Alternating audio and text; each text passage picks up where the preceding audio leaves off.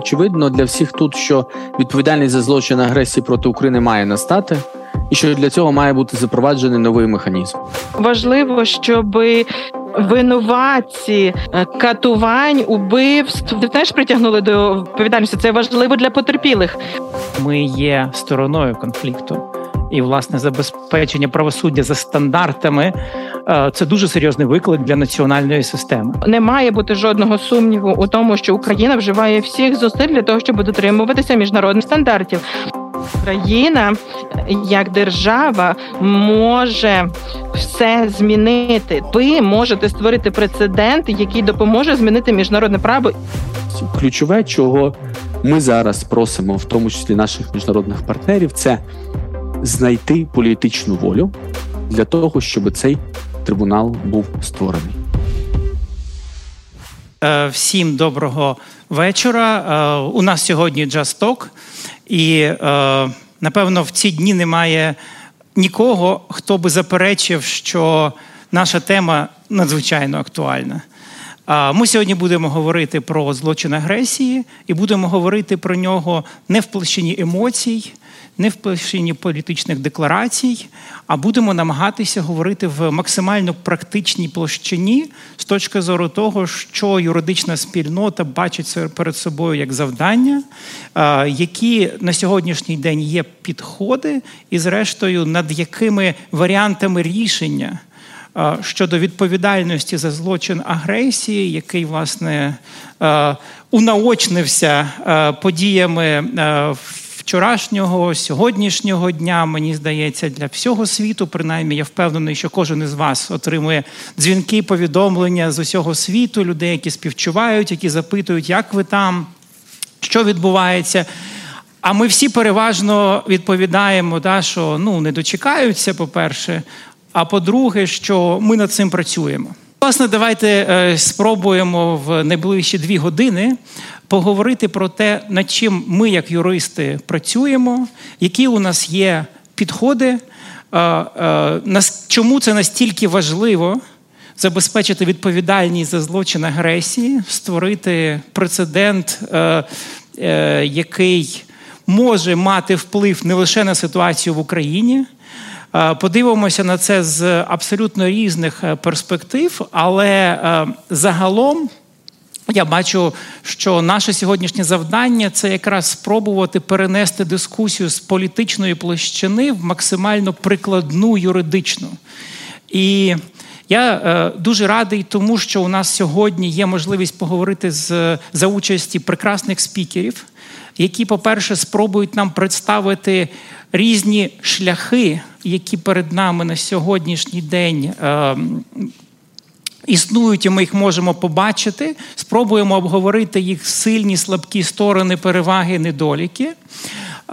Але окрім цього, ми е, власне маємо нагоду сьогодні обговорити. Е, дуже цікавий документ, який е, перед вами знаходиться. Ми доклали зусиль для того, щоб він був доступний українською мовою. Він опублікований на блозі Just Security, напевно, ще в травні місяці. І е, наші партнери, е, правова ініціатива відкритого суспільства, власне, е, спробувала докласти зусиль для того, щоб відповідальність за злочин агресії не виглядала виключно як щось таке далеке і малодоступне, а спробували це перенести вперше на юридичну мову. Отже, ми маємо модельний обвинувальний акт чи висновок щодо злочину агресії, вчиненого проти України, підготовленого правовою ініціативою відкритого суспільства. І, власне, е, першим е, я би хотів запросити до слова директора правової ініціативи відкритого суспільства е, Джеймса Голстона. Для того, щоб він нам трошки представив цей документ і розказав, зрештою, з чого виходила організація, чому він з'явився, чому він публічно представлений, ну і власне, яка його цінність і основний зміст. І Я дуже сподіваюся, що в тій частині, е, де у нас буде дискусія, ми зможемо трошки про це поговорити більш е, детально. Отже, Джеймс, запрошую до слова. Дуже дякую, Романе. Дякую усім за те, що ви сьогодні тут. Я хотів би сказати, що для мене неабияка честь бути тут е, з вами в Києві е, у ті дні коли результати і прояви агресії якраз і е, видно і в столиці, і по всій країні. Я хотів би у своєму виступі зосередитися на трьох питаннях, і хочу сказати, що я це роблю як директор правової ініціативи відкритого суспільства, яка написала е, цей модельний обвинувальний акт. А я зараз працюю в сфері кримінального обвинувачення в США і в МКС. І спочатку я хотів би поговорити, е, чому потрібно притягувати до відповідальності за агресію. Можливо, це видається е, очевидним, але важливо знати. Друге, що таке злочин агресії, і проти кого можна висувати обвинувачення. І третє, я хотів би також торкнутися питання, у які на як яких майданчиках е, може відбуватися, на якій платформі може відбуватися притягнення до відповідальності. І мій колега Ерік Віте поговорить детальніше про е, власне різні рішення. Отож, є різні причини притягувати до відповідальності за злочин агресії, але хочу на трьох. По перше, е, як йшлося е, на Нюрнберзькому трибуналі, це найвищий міжнародний злочин, який в собі об'єднує в цілому е, інші злочини і зло, як і в другій світовій війні в Україні. Е, початкова агресія уможливила усі подальші злочини, жорстокість, втрату життів і майна. Друга причина притягувати до відповідальність за агресією це те, що російська неспровокована агресія і спроба підкорити Україну це не була просто будь-яка агресія, це е, найжахливіший приклад злочину агресії за останні декілька десятиліть. Тут йдеться про намір знищити державу України і анексувати її території. І на сам кінець агресію потрібно карати, тому що це насправді не так складно зробити. Довести винуватість вищого командування у скоєнні злочину агресії набагато здійсненніше ніж за воєнні злочини чи злочини проти людяності. Злочин агресії, як ви знаєте, за визначенням це злочин керівництва і е, докази винуватості російського керівництва уже чіткі, і для того, щоб показати наскільки вони чіткі, ми опублікували цього року ось цей модельний обвинувальний акт е, проти президента Путіна та інших е, лідерів і. Е, звісно ж, потрібно проводити розслідування і обвинувачувати у воєнних злочинах е, і злочинах проти людяності, але тут робота починається е, з найнижчого рівня з виконавців і йде далі. А розслідування злочину агресії починається і зазвичай закінчується з вищого керівництва. Зараз хотів би поговорити про те, що таке злочин агресії, і проти кого можуть бути обвинувачення. Агресія це злочин у декількох міжнародних юрисдикціях, включно з Україною, але визначення агресії, яке має найбільшу міжнародну легітимність, міститься у статті 8 Римського статуту міжнародного міжнародного кримінального суду. МКС визнає злочин агресії міжнародним злочином. Е, з того часу, як в 2018 році набули чинності відповідні положення, але МКС може діяти лише за схвалення Радбезу ООН, до у якому право вето має Росія. Або Якщо певна країна погоджується надавати юрисдикцію, і лише 43 е, з 123 учасників МКС визнали юрисдикцію МКС над злочином агресії, ні Україна, ні Росія не входять до МКС. Україна двічі е, е, заявляла, що визнає юрисдикцію МКС над злочинами скоєними в її країні, але тим не менше є складнощі і злочинами агресії. Визначення Римського статуту е, представляє собою широкий підхід наукової спільноти, зокрема юридичної спільноти. Стаття 8 Римського статуту описує низку дій, які, е, незважаючи на проголошення війни, можуть визначатися як злочин агресії. Це зокрема вторгнення чи напад збройних сил держави е, з іншої держави, бомбардування збройними силами території іншої держави, блокада портів, берегів і напад збройних сил на Е, флот, сухопутні сили, повітряні сили іншої держави це все приклади актів агресії. Е, е, далі з огляду на визначення Римського статуту злочин агресії це планування, підготовка, виконання одного чи більше цих актів агресії особою, яка перебуває в посаді, що дозволяє їй контролювати чи е, спрямовувати політичні військові дії держави.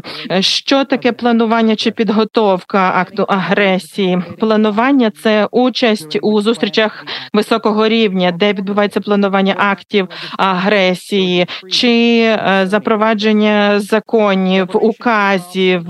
Е, підготовка. Це можуть бути виступи посадовців, які виправдовують агресію з точки зору права. Зокрема, це може бути виступ 24 лютого президента Путіна, в якому він спробував пояснити е, це як самозахист, або це може бути виступ е, міністра закордонних справ Лаврова торік, який стверджував про, начебто, військову діяльність е, США в Україні.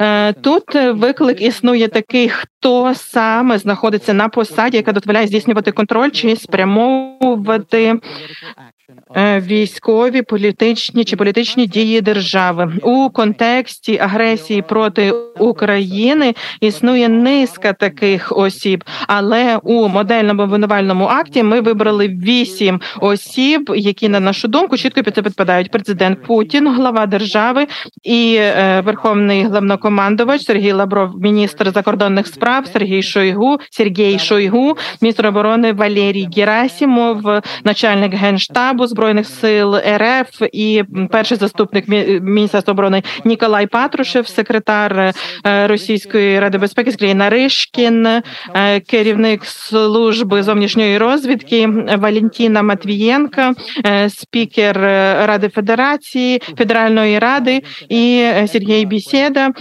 який очолює відділ, що займається шпіонажем ФСБ. У обвинувальному висновку перелічується акти вчинені е, одним чи декількома із цих осіб, які можуть вважатися злочином агресії. І як тільки встановлено, що з акти агресії підготовлені, вчинені, і що це було виконано однією або декількома особами, які можуть здійснювати контроль чи спрямовувати дії держави, то тоді останнім компонентом агресії це е, е, тяжкість та інші риси цих актів, які мають підпадати під е, положення народних документів, і тут має бути також порушення заборони на використання зброї. Е, що відповідає статті 2 Хартії ООН, але Росія не може е, говорити про самозахист, тому що Україна не скоювала збройного нападу на Росію і не становила загрози для Росії. І відповідно така реакція Росії не була потрібною і пропорційною. І Росія також не може говорити про колективний самозахист, е, щоб, начебто, захистити е, е, населення. Е, так званих ДНР ЛНР, тому що вони не є визнаними державами. І якщо говорити про тяжкість злочину, то напад 24 лютого був е, обширним і за географією, і за коштом людськими життями, тощо, і за понад сім місяців. Е, це все ще збільшується. Зокрема, вчора і сьогодні ми могли бачити продовження. Якщо в мене є ще час, то я хотів би е, поговорити про те, де можна притягнути до відповідальності порушників? Е, зараз в Україні е, можна говорити про таке, може або може бути якийсь новий судовий механізм. По перше, офіс генпрокурора стверджував, що уже понад 30 тисяч справ почалися розслідування воєнних злочинів злочинів, і е, звісно ж, е, українська прокуратура робить усе можливе, але зважаючи на те, що починаючи з лютого кількість злочинів йде просто лавиною, не кажучи вже про те, що відбувалося вісім років до того, українська судова система перенавантажена. І е, високопосадовці в судовій системі самі кажуть, е, що таке перентавантаження відчувала би будь-яка система світу. Надається допомога е, прокурорам українським різними країнами, але навіть попри цю допомогу, навряд чи українські прокурори зможуть е, проти прямих виконавців відкривати багато справ. А, Ну або потрібно буде дуже розвивати національну систему. Наступний ще один аспект це МКС, який працює в Газі, який працює над воєнними злочинами, злочинами проти людяності, скоєними на території України, включно з Донбасом і Кримом, і робота над справами про воєнні злочини, злочини проти людяності. Це дуже об'ємна робота, і відповідно очікується, що обмежена кількість підозрюваних буде по цих справах проходити. Крім того, по злочину агресії юрисдикції в МКС в цьому конфлікті немає. Крім МКС, є ще з десяток європейських та інших юрисдикцій, які відкрили на національному рівні кримінальні розслідування міжнародних злочинів в Україні, і більшість з них відповідає принципу міжнародної юрисдикції. Такі провадження у минулому були важливі в інших контекстах. Декотрі держави, включно з України, мають юрисдикцію над злочином агресії е, у відповідності до тлумачень звичаєвого е, права, але також є питання суверенного імунітету керівництва перед національними судами.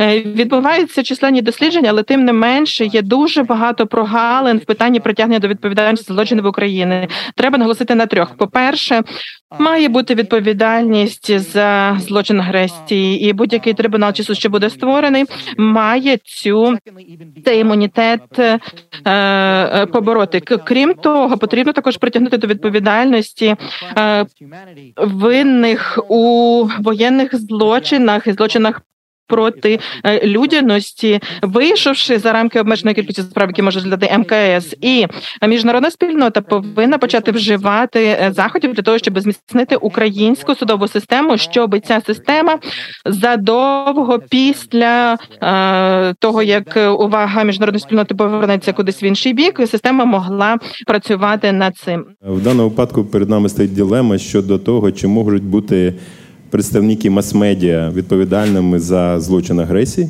Зокрема, йдеться про ті державні канали, які фактично завдяки пропаганді формували сприйняття громадянами Росії необхідності агресії, і багато кого переконали власне в необхідності таких дій.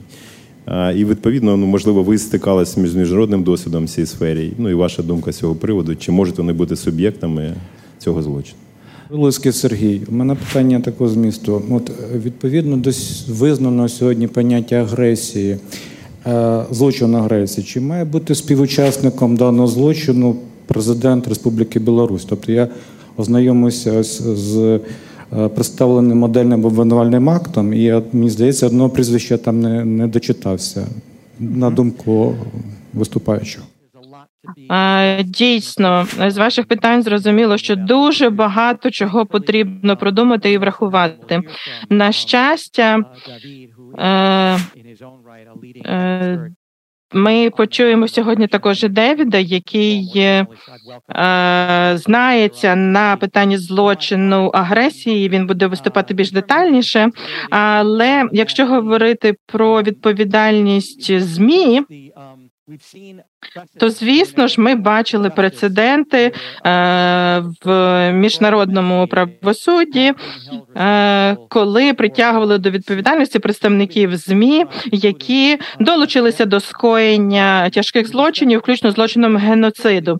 Якщо говорити про злочин агресії, зокрема, то тут треба пригадати собі, що ключовим елементом, е, принаймні відповідно до Римського статуту, це те, що має бути скоєно це е, однією чи декількома особами, які мають можливість контролювати чи спрямовувати політичні чи військові дії держави. Тобто це має бути особа на посаді, яка дає такі повноваження. Це відповідаючи на запитання, чи представники змі чи їх можна притягнути до відповідальності.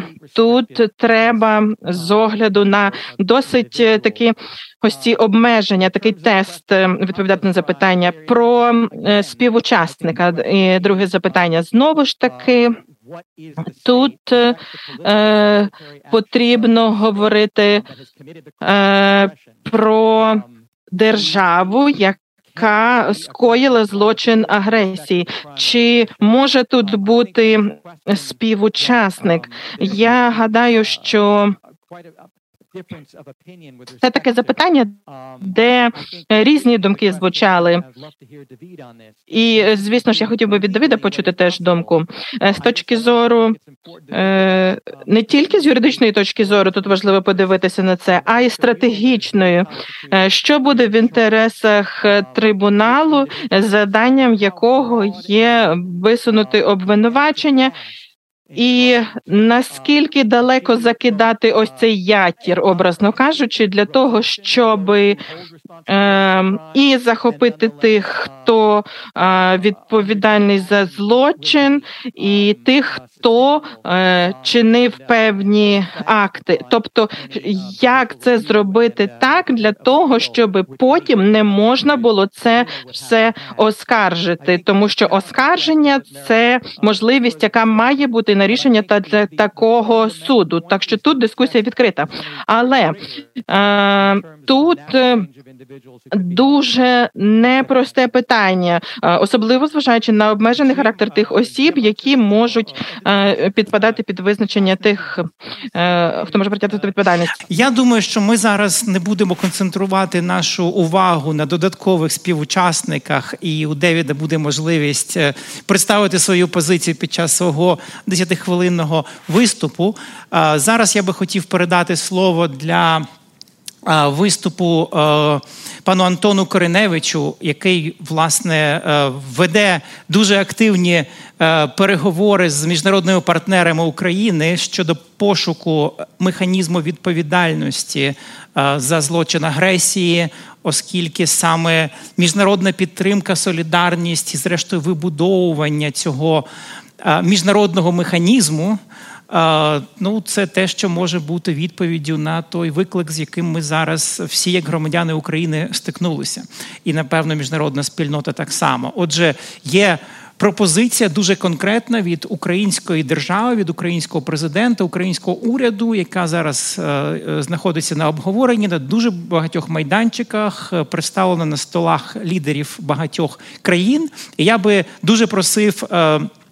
Пана Антона е, представити нам її, і, власне, чому вона в такому вигляді, які вона має переваги, чи справді це дає відповідь на е, власне ті питання, які перед нами е, стоять. Ну і зрештою, де ми можемо застосувати частково певні елементи цього підготовленого документу. Прошу. Дуже дякую, пане Романе. Доброго вечора, шановні колеги. Приємно бути сьогодні тут із вами. Е, багато звичайно чув, бачив, читав про Just е, Вперше тут я думаю, що це безумовно цікаві і важливі юридичні дискусії, тому будемо концентруватися на праві. І звичайно, що важливо, що сьогодні предметом нашого обговорення є е, міжнародне право і, зокрема, злочин агресії проти України та відповідальність за нього. Коли ми говоримо про агресію і міжнародне право, то в міжнародному праві поняття агресії існує у двох площинах: як держави, який має породжувати міжнародну правову відповідальність держави, і як індивідуальний злочин з боку верхівки керівництва держави, як вже зазначив е, Джим, е, за статтею сьогодні вважається найкращим викладом і викладом звичаєвого міжнародного права стаття 8 біс Римського статуту міжнародного кримінального суду. Щодо притягнення відповідальності Російської Федерації за сам акт агресії. У нас наразі виникають об'єктивні перепони, тому що єдина установа, міжнародна організація, ким так, орган, головний орган міжнародної організації, який встановлює факт існування акту агресії юридично, після чого можуть наставати юридичні наслідки, це Рада безпеки ООН. Рада безпеки ООН сьогодні не визнає акту агресії з боку Російської Федерації.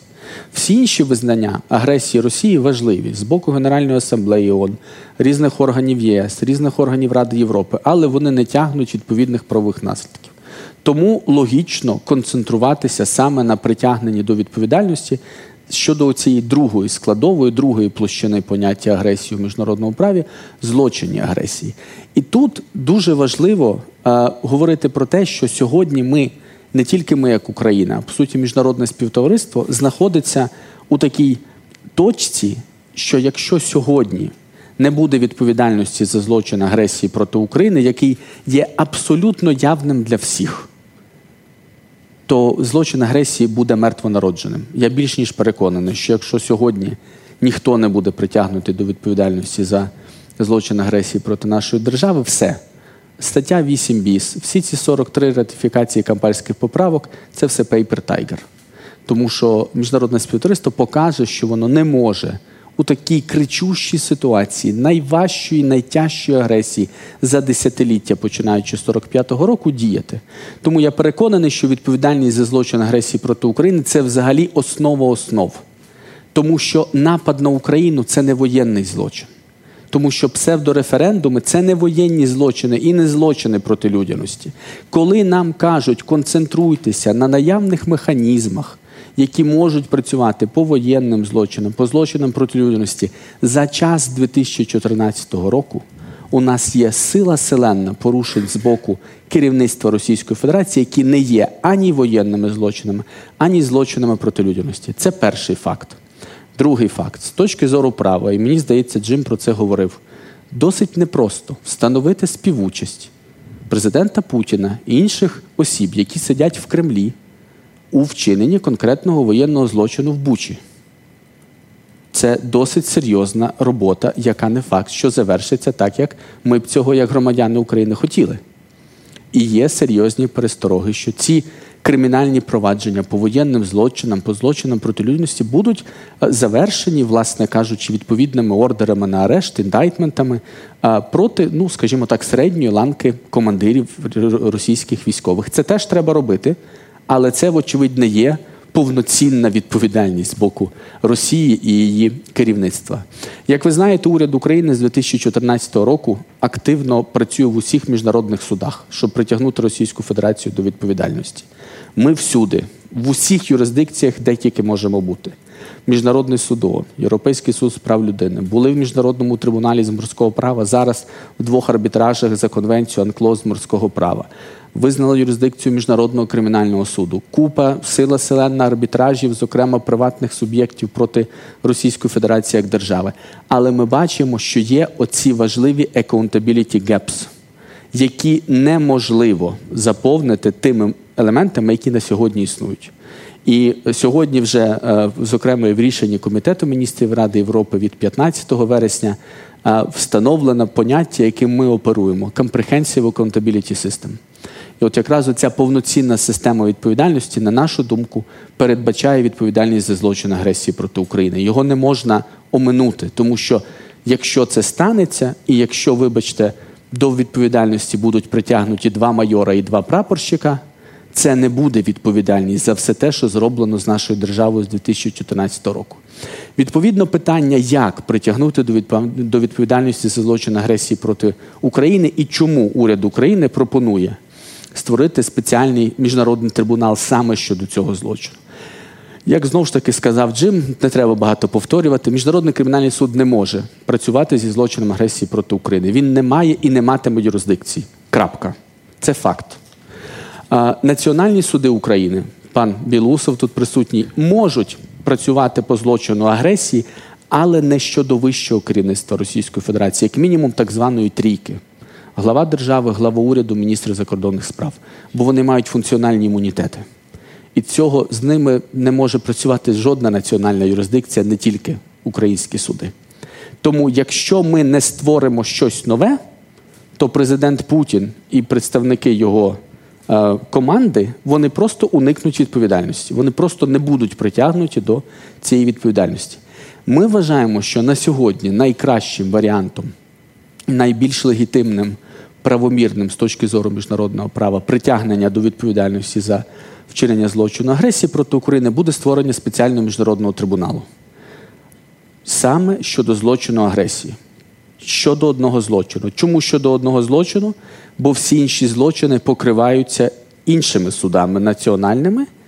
Е, і відповідно міжнародним кримінальним судом. Якщо би ми пропонували міжнародний трибунал, який би також займався і воєнними злочинами, і злочинами проти людяності, то нам нам би закидали, що ми е, створюємо альтернативи міжнародному кримінальному суду і були би праві.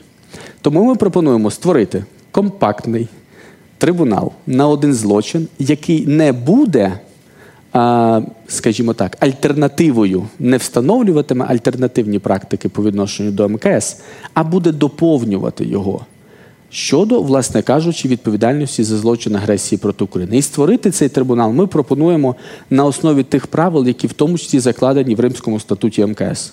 Тобто всі розуміють значення, вагу. Е, я взагалі абсолютно відкритий прихильник ратифікації Римського статуту і кажу це всюди, е, не тільки тут, в цій аудиторії. Е, що МКС це це надбання, це здобуток сучасного міжнародного права, в тому числі Римський статут. Тому я впевнений, що багато правил з Римського статуту можуть і повинні лягти в основу роботу, роботи спеціального трибуналу. Уряд України разом з нашими міжнародними партнерами, разом з нашими колегами з академічних кіл. Ми працюємо над цим питанням вже починаючи з кінця лютого. Цього року, і ми вже маємо хороший рівень політичної підтримки. Так, ми про політику сьогодні не говоримо, але разом з тим, от буквально в четвер, ми очікуємо ще одну резолюцію парламентської асамблеї Ради Європи, яка вкотре наголосить на необхідності пришвидшити рух по напрямку до створення спеціального трибуналу, оскільки всі розуміють, що саме спеціальний трибунал відповідає на те питання, а як притягнути до відповідальності за ті, той той злочин, за той початок війни, з чого всі інші злочини почалися.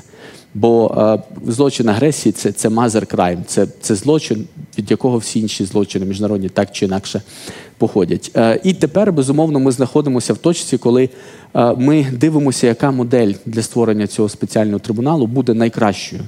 Чи це буде багатосторонній міжнародний договір між державами, і це буде схоже на Нюрнберзьку модель, так тобто декілька держав укладають міжнародний договір щодо створення спеціального трибуналу. Чи це буде угода України з ООН, розуміючи, що Рада безпеки заблокована, і треба йти через Генеральну асамблею, збирати дуже багато голосів.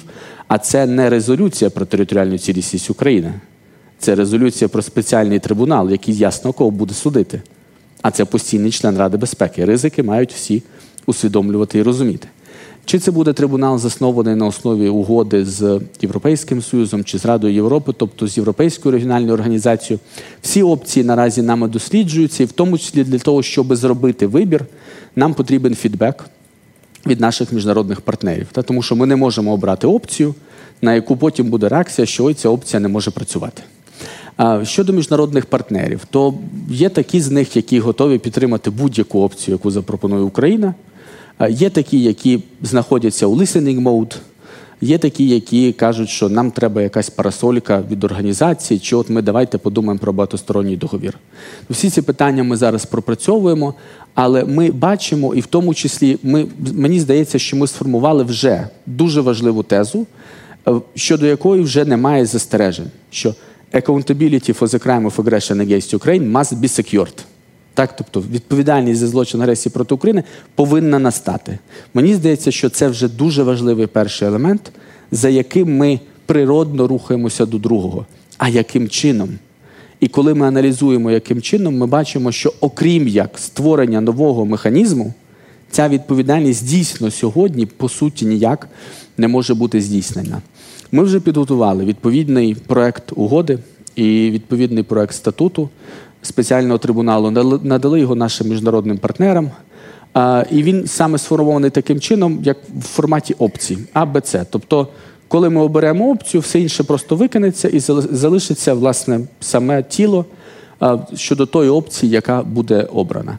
Ключове для цього трибуналу і для цього механізму він має бути якомога більше міжнародним. Він має включати якомога більше елементів міжнародного судового органу, не просто тому, що ми так хочемо, а тому, що це важливо для того, щоб побороти, е, як то кажуть, elephant in the room – питання імунітетів. Тому що жоден національний суд не може видати ордер на арешт Путіна, а міжнародний судовий орган, заснований на основі міжнародного права, легітимно заснований, е, це зробити може. Тому е, ми думаємо, що такий трибунал є необхідним. Ми думаємо, що це є найкращою або ж єдиною опцією для притягнення до відповідальності за вчинення злочину агресії проти України. Ми переконані, що ми не можемо зупинятися лише на відповідальності за воєнні злочини, за злочини проти людяності і ймовірний злочин геноциду, бо тоді ми можемо не дотягнутися до верхівки. А це знову ж таки для нас, мені видається, є очевидно, так, що корінь зла це Путін, так і і, і його рішення в 2014 році, його рішення в 2022 році. І тому нам нам треба це е, зробити. Щодо цінності модель, модельного, зокрема обвинувального висновку, да, Model Indictment, я скажу, що ми в своїй роботі дуже часто використовуємо посилання на цей документ. І ще є один, здається, з американської професури теж.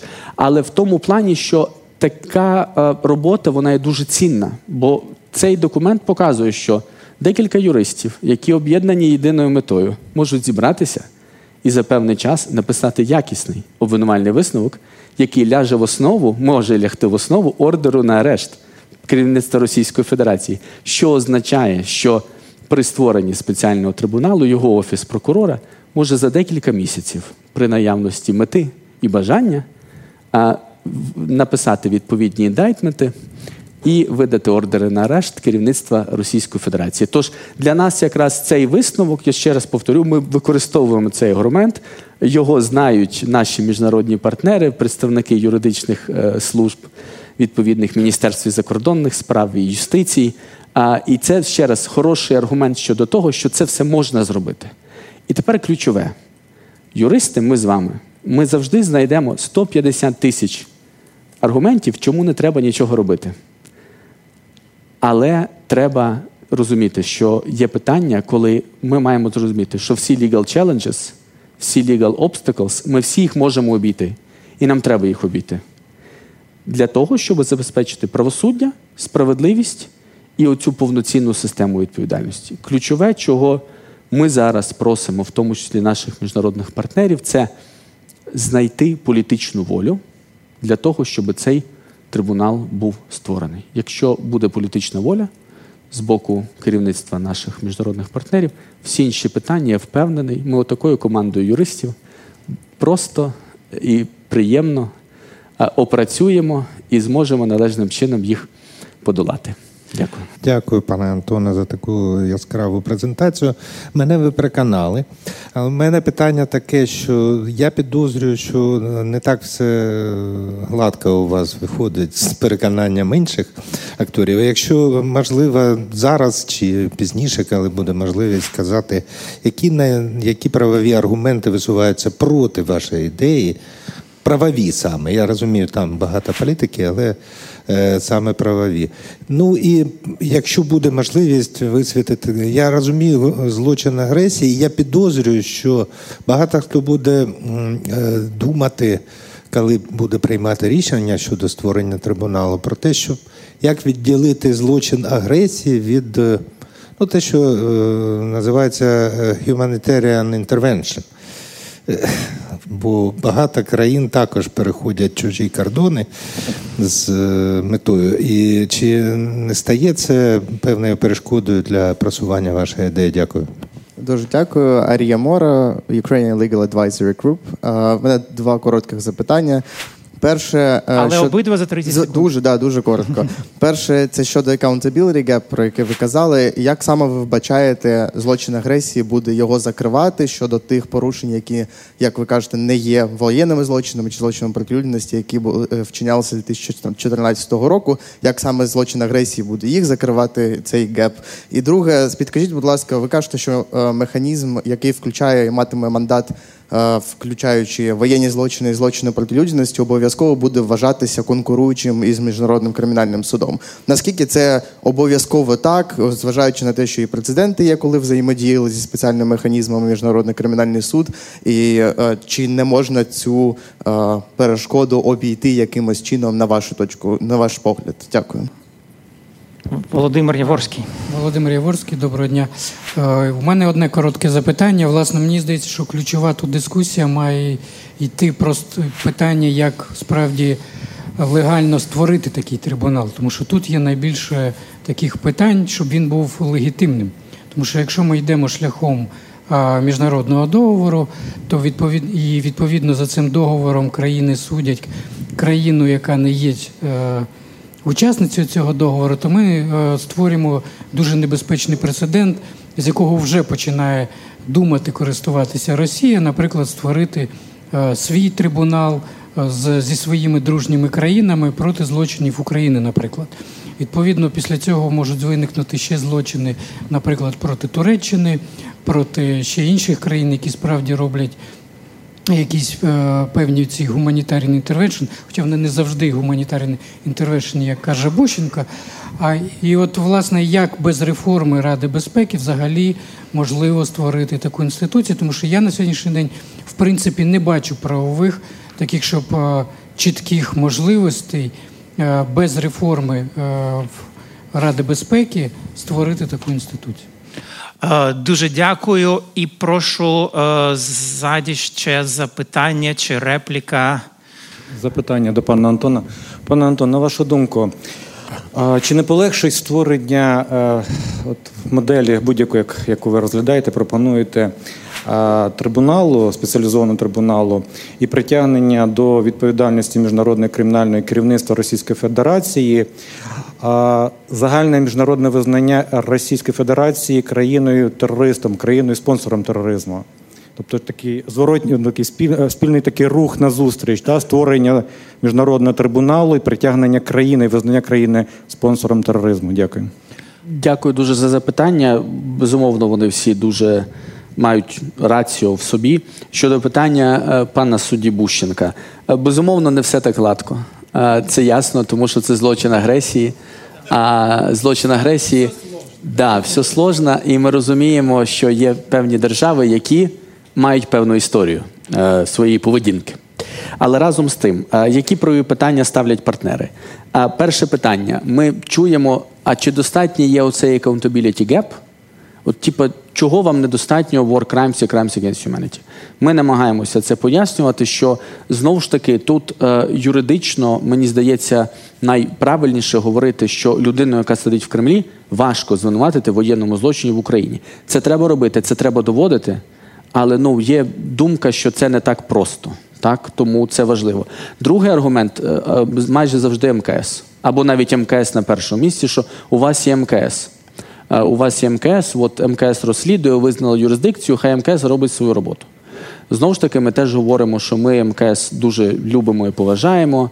Ви знаєте, Верховна Рада прийняла декілька законопроєктів зараз, які ввели в КПК е, главу про е, співробітництво з МКС, щоб вони могли ефективно працювати. Готується питання відкриття філд-офісу МКС в Україні. Коротше кажучи, ми, ми дуже активно з ними співпрацюємо. Україна але МКС не закриває це питання. Є питання політичне, яке я все-таки озвучу, хоча пан суддя просив на юридичних акцентуватися, але юридичне питання, е, але політичне питання виникає частіше. А як ви потім будете домовлятися з Росією? Ну, я думаю, що президент України відповів на це запитання, в принципі, набагато краще, ніж я б відповів. Але ну, ми так питання не ставимо. Але нам це питання часто ставлять, що вам же ж треба потім negotiate peace. А ви, значить, так. І гуманітарна інтервенція так, це дуже хороше запитання, але я думаю, що в нашому кейсі ми маємо одну дуже важливу особливість і відмінність. В нас є сила селенна резолюцій міжнародних організацій, включаючи Генеральну асамблею які визнають на своєму рівні агресію Російської Федерації проти України. Тобто в нас є оцей бекграунд, який ляже в основу, який покаже, що це не чергова там right to, R2P, да, right to protect, е, responsibility to protect чи гуманітарна інтервенція. Питання шановного пана Ар'є е, з е, Ukrainian Legal Advisory Group, то власне ми говоримо, що. Так, Путіна треба намагатися притягнути до Путіна і до ну не тільки Путін, да Путін, Лавров, Шойгу, Герасимов, е, Мішустін, їх треба пробувати притягти до відповідальності за воєнні злочини, за злочини проти людяності. Але їх відповідальність за вчинення злочину агресії настільки явна, що чому навіщо її обходити? Якщо є міжнародний злочин агресії, чому? Яке раціо в цьому, якщо відповідальність їх за воєнні злочини важче довести, ніж відповідальність за злочин агресії? Ось вам да, їхня відповідальність за злочин агресії. По суті, знову ж таки, це абсолютно хороший хороший результат. А щодо того, що механізм, який буде покривати воєнні злочини і злочини проти людяності, я мав на увазі, коли ми говоримо про міжнародний судовий орган. А ми хочемо, щоб трибунал був міжнародним судовим органом. Я не зачіпаю питання гібридних судових механізмів чи посилення національної системи. Я кажу, що створення паралельного міжнародного трибуналу, да, от по прикладу МКТЮ чи МКТР, да, Югославського чи Руандійського трибуналу, ну наші партнери би нам точно не погодили. Да, Вони би сказали, ну є МКС. Я не зачіпаю питання да, domestic jurisdiction, питання хайбрид е, варіантів. А питання пана Володимира. Ну, я точно не уповноважений державою обговорювати реформу Ради безпеки ООН, хоч, на, хоча, напевно, міг би щось сказати з цього приводу. А, Але, а, звичайно, з точки зору міжнародного права, найбільш ідеальним був варіант руху через ООН. Він, в принципі, так існує. Хоча це не такий варіант е, явний, як Рада безпеки, так це піти в Генеральну асамблею ООН, отримати там резолюцію, яка буде містити фразу про доручення ООН укласти угоду з Україною про створення такого трибуналу. Це можливий варіант. Питання в тому, що ну знаєте, це ситуація, коли ти маєш ваншат. І ти маєш дуже дуже обережно і дуже прискіпливо до цього. Хоча я згоден з вами, що звичайно Рада безпеки це найліпший варіант був би в нормальному житті. Е, щодо е, багатостороннього договору, ви знаєте, я я все-таки думаю, що якщо е, прописати е, статут відповідним чином і угоду і надати трибуналу спроможність діяти від імені міжнародного співтовариства, якщо закласти у статут можливість того, що називається ендорсментом, да, тобто, щоб його могли підтримати політично міжнародні організації, універсальна, ключові регіональні, то тоді це питання, тоді умовно російський трибунал на пару з Сірією і Науру ну він не буде тим самим, да, тому що там буде Сірія і Науру, а тут умовно буде більше держав. Ми сподіваємося, і відповідно ендорсменти з боку там підтримка з боку інших організацій. Мені здається, що все-таки це, це, це аргумент. І крайнє питання е, про країну терориста чи країну спонсора тероризму. Е, я думаю, що напряму це питання не пов'язане з е, нашим питанням відповідальності за злочин агресії проти України і питанням від створення спеціального трибуналу, але це важливо. Дивіться, ми ж говоримо, що ми збираємо портфоліо. От ми збираємо портфоліо всіх цих речей. Якщо умовно в нас буде визнання Росії країною терористом, країною спонсором тероризму, парламентами держав світу, це безумовно е, ще більше е, створить розуміння у ключових decision-мейкерів, що в тому числі і трибунал є необхідним. Тому що все це вчиняється в контексті їхньої агресії проти нас. Тому я думаю, що так, напряму юридично це не пов'язані питання. Але вони можуть мати якийсь вплив одне на одне. Ну, власне, ми е, багато е, згадували про Римський статут, про кампальські додатки, про е, міжнародний кримінальний суд. З нами сьогодні наш дуже важливий партнер в роботі щодо спонукання України до ратифікації Римського статуту і, взагалі, по роботі щодо відповідальності за е, міжнародні злочини. Пат Давід Данат Кетен він власне є відомий фахівець цих питань. Він очолює організацію парламентарі за глобальні дії. От я він люб'язно погодився взяти участь в нашій е, сьогоднішній розмові. Е, я знаю, що власне Давід аналізував. Е, паралельно і інші шляхи забезпечення відповідальності за злочин агресії. Я би дуже хотів зараз надати йому слово і, власне, почути його думки про те, який же у нас перед нами є вибір механізмів відповідальності чи власне створення цього? Компактного трибуналу це єдина версія розвитку подій. Ну і зрештою, взагалі, наскільки важливо, щоб ми знайшли рішення щодо цього механізму відповідальності. Запрошую Давіда до слова. Дуже дякую, Романе. Я вражений тим, що вам вдалося зробити, зібрати цю зустріч, попри те, що відбувається в Україні, і е, хочу вам сказати через континенти, що е, ми усім серцем з вами і. Е, з тими, хто постраждав і загинув від війни, агресивної, яка була розпочата без розуміння того, що успіху вона не досягне. Е, і останні 9 років я мав честь працювати із парламентарями і з Романом.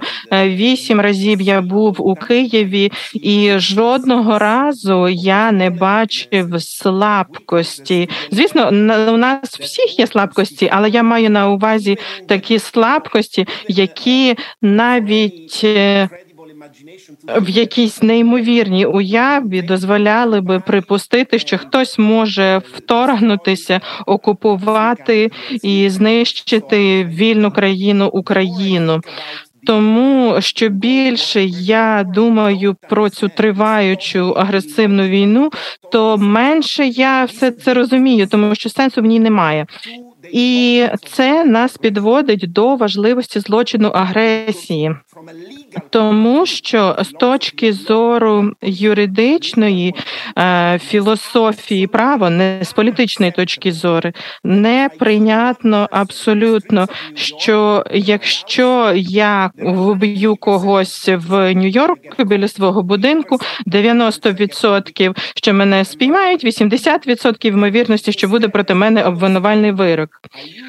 Але якщо глава держави використовує цілу машину, щоб запустити агресивну війну, нульова ймовірність обвинувального вироку. Це абсолютно неприйнятно. Чому ми опинилися у цій ситуації? Тому що після е, ейфорії е, поразки е, в 45-му році нацистів і Японії, і треба тут згадати, що все почалося з 43-го року декларації Москві, яка е, не вимагала. Е, Московська декларація е, запроваджувала індивідуальну кримінальну відповідальність осіб, які відповідальні були за агресивну війну від Другу світову не треба було згоди нацистів тоді, і і згоди Росії сьогодні нам теж на це не треба. Відповідно, компетентний орган, який би вирішував створення е, трибуналу, це генасамблея ООН. Де застосовується принцип рівності держав, одна держава, один голос. Чи у нас е, більше ніж 90-95 голосів чи 100 голосів в генасамблеї. Я гадаю, що можна наказати, що стільки голосів є. Якщо говорити про процесуальні вимоги, я не маю жодних сумнівів у тому, що спеціальний трибунал можна створити, і ось ці лазівки в міжнародній правовій системі е, їх можна подолати. Тому я би закликав і пана Коруневича і уряд український представити рішення завтра, не сьогодні, але можливо завтра. Я розумію, що е, різних питань багато є. Але в чому проблема? Чи справедливо за теорією права, за загальною теорією права, що є агресор, нам треба щось із цим агресором робити сьогодні, і у нас немає механізму, е, щоб завтра е, таким же чином е, вести роботу по наступному агресору. Це несправедливо. Це не означає, що не потрібно підтримувати спеціальний трибунал сьогодні, але треба пересвідчитися, що на відміну від того, що відбулося в Нюрнберзі, у нас була система, яка би була постійною і універсальною. Універсальною це не означає, що всі її мають прийняти це означає, що вона має рівно до усіх застосовуватися, е, тому що якщо запитатися сицильську е, мафію, щоб вони легітимізували суди проти свого свого керівництва, вони скажуть, звісно, ні, але нам не потрібна їхня згода. Тому е, я чув запитання про легітимність. Забудьте про легітимність. Нам потрібна законність, легальність. Нам потрібна лише закон законність. І е, оце єдиний момент, де я не погоджуюся із своїми шанованими колегами присутніми. Е, в дійсності, якби е, більшість держав готова була змінити Римський статут і узгодити юрисдикцію статті 8.8 з юрисдикцією статті 6.7.8 е, геноцид, злочини проти людяності, воєнні злочини. Якби більшість держав захотіла би представити, проголосувати і ввести в дію ці поправки que то за 3-4 місяці у нас була би активна юрисдикція МКС над злочином агресії. Проблема, яку ми маємо, що ті держави, які е, Україні скоріше за все кажуть, не представляти резолюцію, які представляють е, завтра. Це напевно ті, хто не будуть голосувати про зміни до Римського статуту про юрисдикцію МКС, тому що вони все все ще вірять, і я, як міжнародний юрист, спостерігаю за державами. Держави, на жаль, є правотворцями в міжнародному праві. Нам а, треба тут мати справу саме з державами, як правотворцями. На жаль, багато держав, принаймні декілька держав, не вважають, що е, юрисдикція над злочином агресії може допомогти е, врегулювати вати збройні конфлікти і.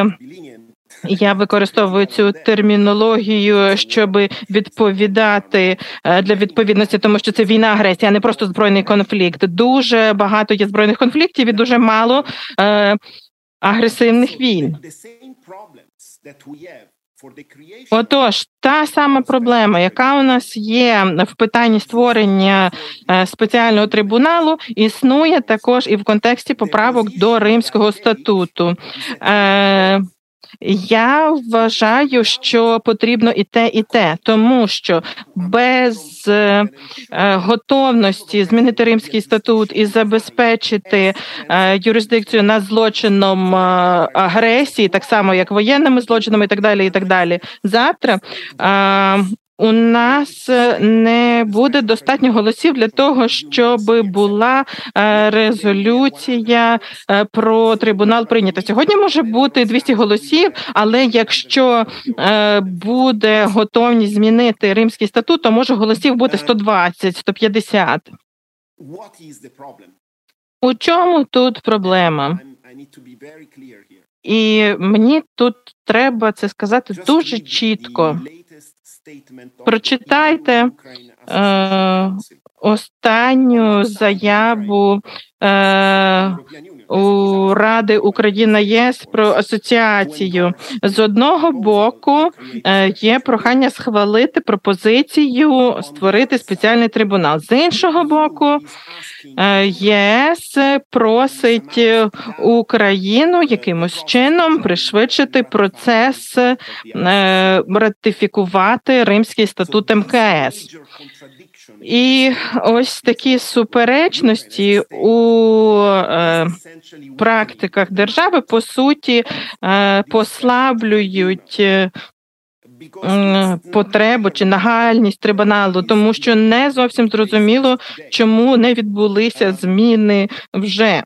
Я гадаю, що міжнародне право ґрунтується на згоді держав, і якщо що ця згода надається ситуативно на основі договору, ось як Україна зробила в 2014-2015 року роках, прийнявши юрисдикцію суду. Зокрема, треба тут згадати статтю 12 Римського статуту. Але якщо говорити про саме якісні наслідки згоди згоди постійно визнавати е, юрисдикцію МКС Римського статуту. Е, зовсім інакше на це будуть дивитися 123 учасника Рим МКС і 27 членів держав ЄС, які є близькими союзниками України, зважаючи на те, що Україна прямує до європейської інтеграції і розширення ЄС. Я гадаю, що усі ці процеси вони є переплетеними і Тут в основі договори і угоди, е, тому що коли держава вступає в ЄС, уже обов'язковими для неї стають договори і угоди, е, приєднуючись до МКС, це Римський статут чи статут ООН. І вчора я з шоком довідався, що Російська Федерація, е, Іран, Білорусь, Північна Корея та декілька інших країн Сирія, здається, в парламентській асамблеї ООН створили групу, так звану група друзів статуту ООН. Я навіть собі це не можу уявити. Е, блокують намагання створити комітет, який би е, працював над питанням злочинів проти людяності конвенції. Нам насправді треба тут, аби була справжня дружба, справжні друзі статуту ООН для того, щоб е, щоразу, коли Радбез порушує сама власний статут, то, то, то тоді, щоб можна було щось зробити із такими рішеннями, які ставали би обов'язковими. На основі рішень держав, і ось є рішення щодо створення спеціальної е, трибуналу в контексті Лівану і е, С'єра Леоне теж можна сказати, була угода між С'єра Леоне і ООН після резолюції ООН. Такого в цьому випадку не буде, але тим не менше є е, чимало. Е, тих, хто е, відстоюють цю ідею, е, і Дуже багато різних науковців, такі як Дженніфер Трехан і так далі. Астрід Райзінгер, дуже багато інших, не тільки зі США, які а, висловлюють свою думку. І я можу вам сказати, що немає сумніву, що це можна зробити дуже швидко, дуже ефективно. І як сказав Джим, обвинувальний висновок уже по суті буде готовим до е, вручення. І що потрібно нам зробити? Це подолати ось ці суперечності. Е, і е, ви є практиками в чудовій країні Україні, і ви можете висловити пропозицію е, своєму процесу деблокувати процес ратифікації. Я впевнений, що рада проголосує за ратифікацію, і в той же час Е, як держава-учасник, ви зможете паралельно із пропозицією створити спеціальний трибунал, також зможете запропонувати внести поправки до Римського статуту. І такі науковці, як професор Клаус та інші, вже по суті тут є напрацювання. Е, ми, як недержавна організація, не можемо замінити державу. Ми знаємо, що тільки держава може вносити е, правки в міжнародне право, і це завдання відповідно, яке Україна чи е, підписанти Римського статуту можуть взяти на себе. І на сам кінець також зазначу по е, злочину агресії. По його охопленню в Нюрнберзі дуже було примітивне е, право. Той, хто добровільно підкорявся нацистському проєкту, міг бути обвинуваченим в злочинах е, проти е, миру. Злочин агресії в той час не був визначений, тому що злочини проти миру, е, злочини, які поручать так далі, таке було визначення, але не було такої конкретики, яке є у нас зараз. Це е, Зокрема, принцип законності, і також е, гуманітарна інтервенція. Теж тут важливе питання за міжнародна гуманітарна інтервенція в багатьох випадках незаконна, але вона не підпадає під 8 біс для того, щоб говорити про злочин агресії. Стаття 8 біс римського статуту дозволяє нам сказати, що гуманітарна інтервенція так вона незаконна, але це не агресія, не злочин агресії. Так що з гуманітарної інтервенції проблем немає. Але е, проблема в тому, що деякі держави скоюють злочин Греції, не тільки Росія, принаймні три приклади можна навести. От коли радянський союз в 80-х роках вторгся в Афганістан або Ірак вторгся в Кувейт. Але це дуже рідкісні випадки війни, злочин агресії. Треба цю прогалину заповнити. І сьогодні в нас є визначення, яке дозволяє нам, е, як Джим дуже добре пояснив, зосередитися на найвищому керівництві і командуванні. І тут е, таке тестове питання: хто безпосередньо може здійснювати контроль командування? Е, Лукашенко не керує російською армією, але він керує доступом до білоруської території, тому що він глава держави Білорусь, і відповідно дозволивши Білорусі бути транзитною державою, дозволивши територію Білорусі до використання для бомбардування, які відбувалися 24, 25, 26 лютого, і не тільки він теж є злочинцем, тому що він. Е, робить можливим для основного порушника скоювати злочин. Звісно, Інші можуть добровільно е, підтримувати ідею, що Україна має стати частиною Росії, інші божевільні ідеї, але вони не проходять оце контрольне питання. Повноважень контролю і так далі, так що тут не можна припускатися е, помилки. Е, добровольці, вагнерівці не можуть вважатися е, винуватим у злочині агресії. Тільки ті, хто мають повноваження командувати і контролювати військовою структурою, яка здійснює вторгнення в Україну чи в іншу суверенну державу. Тому це нам допомагає.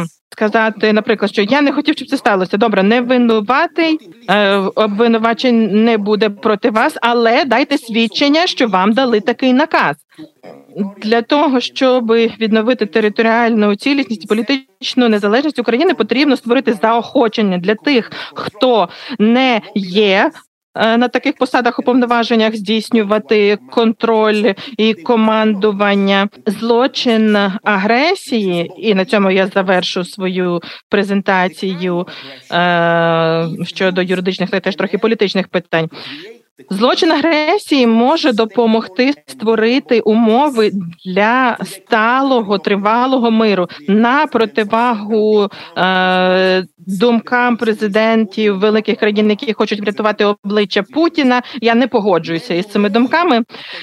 Якщо е, назвати е, винуватця злочину попри те, що в нас немає міжнародної поліції, яка б його могла арештувати, тим не менше вноситься чіткість, чіткість за стіл переговорів і. Е, відповідно чітко стає зрозуміло, чи може підтримуватися такий мир чи ні, і в інтересах потерпілих від злочину агресії, е, щоб мир був сталий і тривалий. Іншими словами, ем, висуваючи обвинувачення проти Путіна та інших представників вищого керівництва, які здійснюють контроль і командування, ми надаємо можливість тисячам.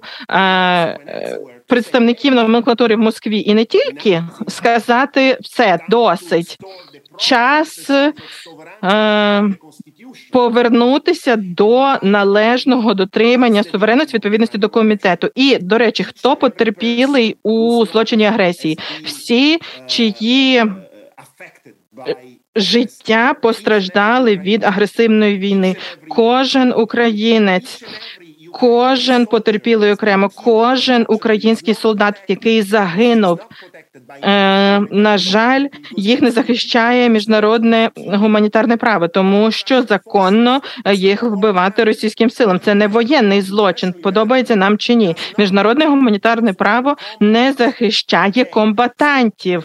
Українці, жертви війни, е, не є потерпілими злочинів е, проти людяності тощо, але є потерпілими жертвами е, злочину агресії. І російські солдати, які гинуть кожного дня, яких вбивають українці, опираючись, теж є потерпілими злочину агресії, який скоєний проти них керівництвом Російської Федерації.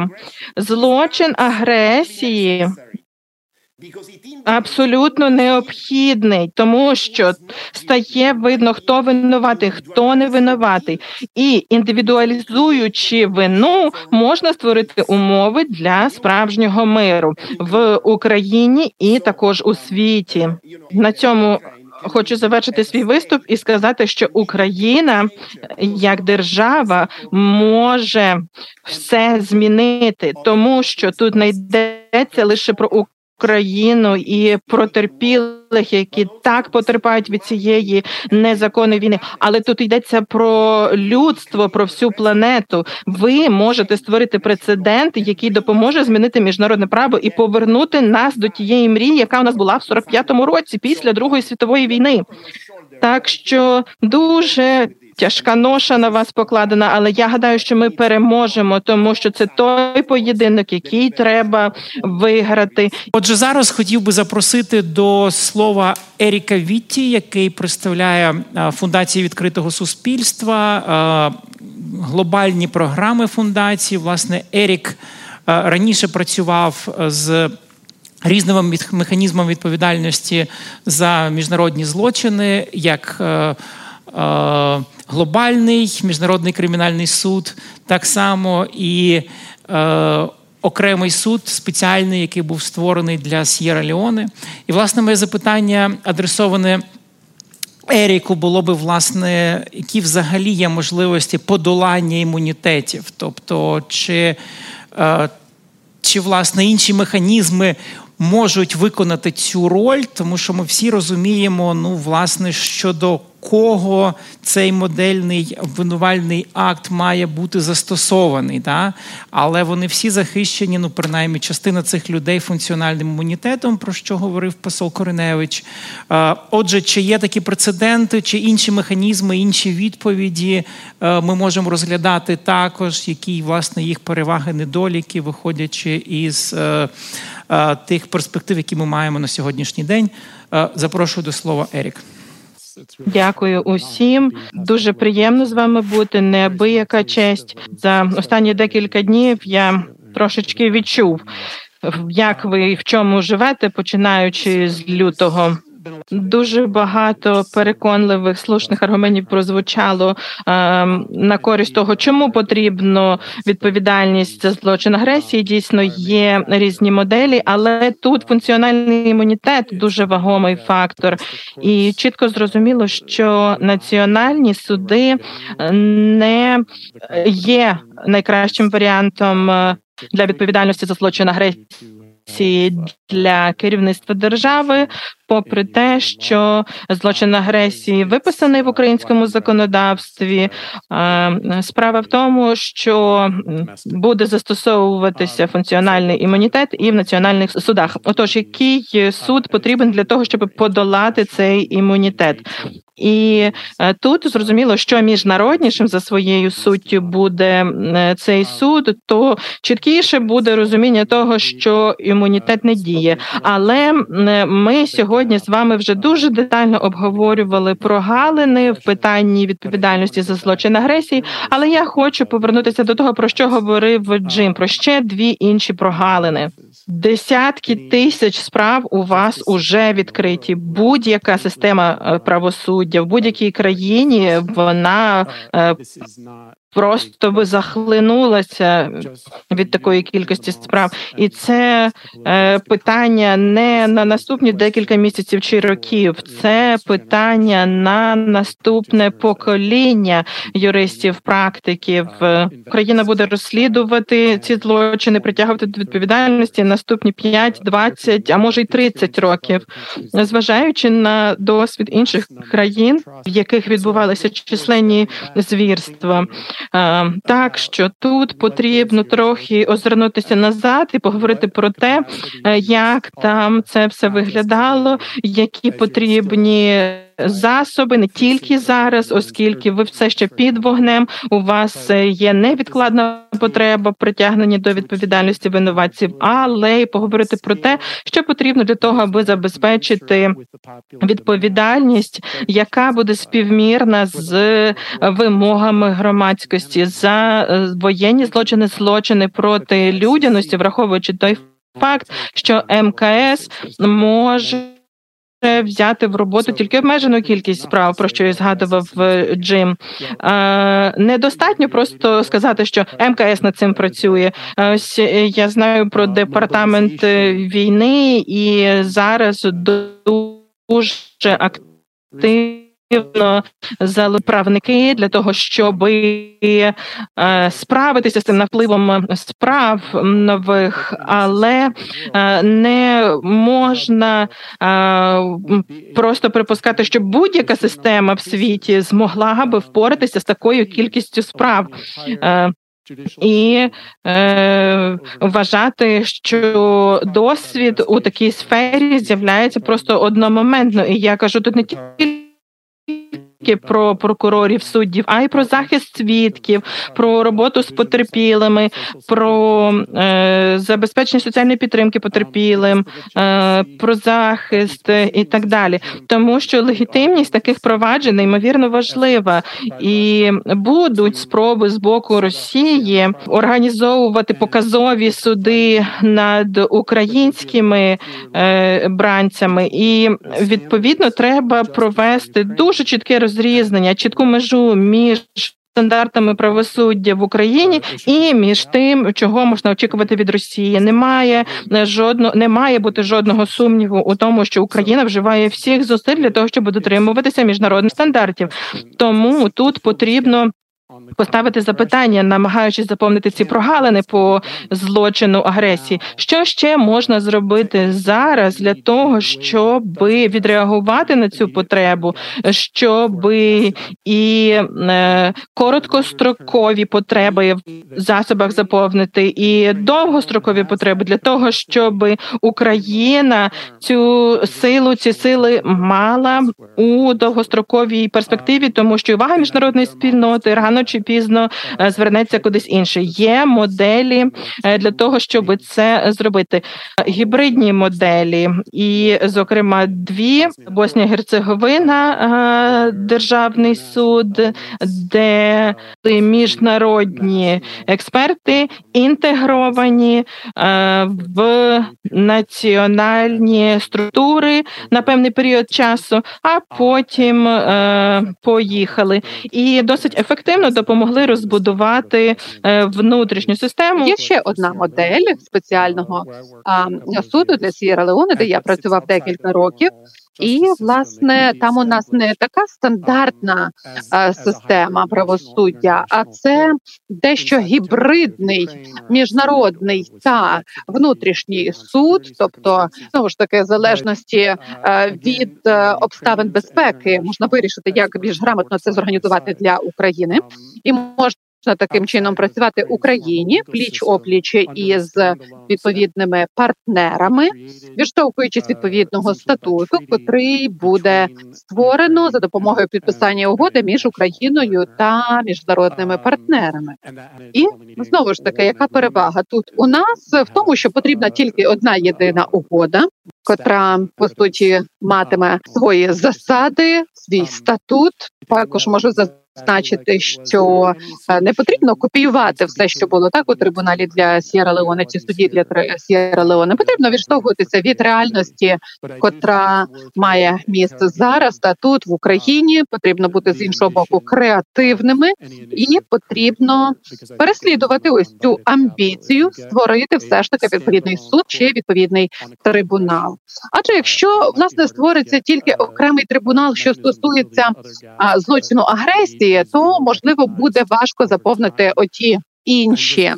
І знову ж таки, останнє, що хочу зазначити, е, деякі дійсно сторони висловлюють занепокоєння, що це буде, наче конкурент ем, міжнародного кримінального суду МКС, але були також вже прецеденти у Центральній Африканській Республіці, там де було створено спеціальний кримінальний суд, і туди було запрошено міжнародних суддів з тим, щоби дійсно втілити ось таку собі гібридну модель.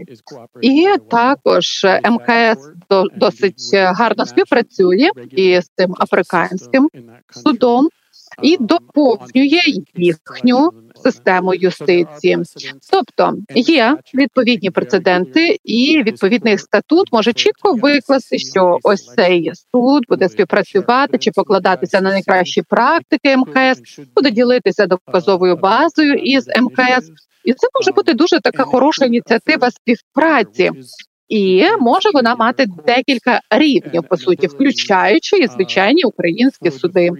Тобто таким чином усі ці три рівні будуть відповідним чином координувати свою діяльність, і буде вирішуватися який елемент гібридного механізму повинен бути застосований стосовно тієї чи іншої справи, так і будуть вибудовуватись відповідні патерни, закономірності і будуть визначатися найсистематичніші якісь порушення, так по котрих будуть створюватися відповідні прецеденти, і потрібно Зрозуміти, що це буде не так просто, що цього складно буде досягнути, але дійсно жодна національна система юриспруденції не має таких от експертних знань та навичок. Тому безумовно можна створити гібридний механізм у співпраці із МКС, поєднати по суті механізм МКС та внутрішню систему і долати відповідні бар'єри, котрі будуть виникати. Так, тобто такі бар'єри, котрі не могла б подолати національна система юстиції, таким чином посилиться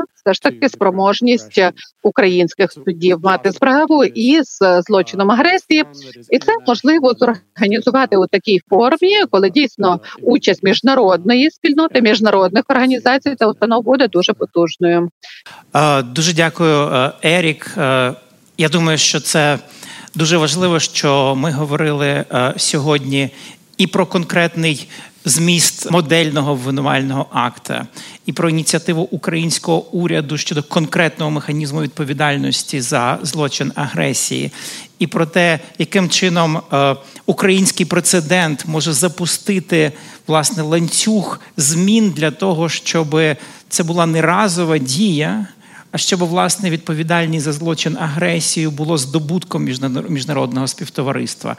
Зараз е, Ерік власне представив про те, що ну перед нами дуже складні завдання перед національною системою правосуддя, і що власне роль міжнародного співтовариства мала би бути в тому, щоб ми теж скористалися нагодою для того, щоб воно суттєво посилилося.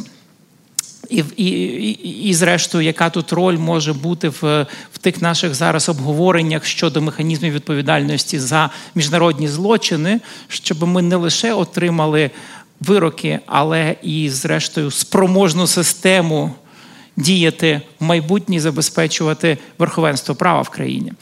Ерік, якщо говорити про все таки щодо відповідальності за е, злочин агресії, саме чи можна, скажімо, уявити, що в рамках цього моделювання гібридного механізму, скажімо, могла би бути якраз е, якась о, окрема палата, яка була б виключно міжнародна, яка могла б розглядати відповідальність за злочин агресії і частиною цього гібридного механізму була би, скажімо, фокус на національній системі щодо інших злочинів. Е, чи, власне, такі моделі можливі, тобто, власне, який у нас ліміт дизайнування, якщо ми говоримо про те, що таке рішення мало би от під конкретну ситуацію буде, е, було прийнято? Чи у нас є така така можливість розглядати таку множинність, скажімо, підходів в рамках єдиного е, гібридного механізму.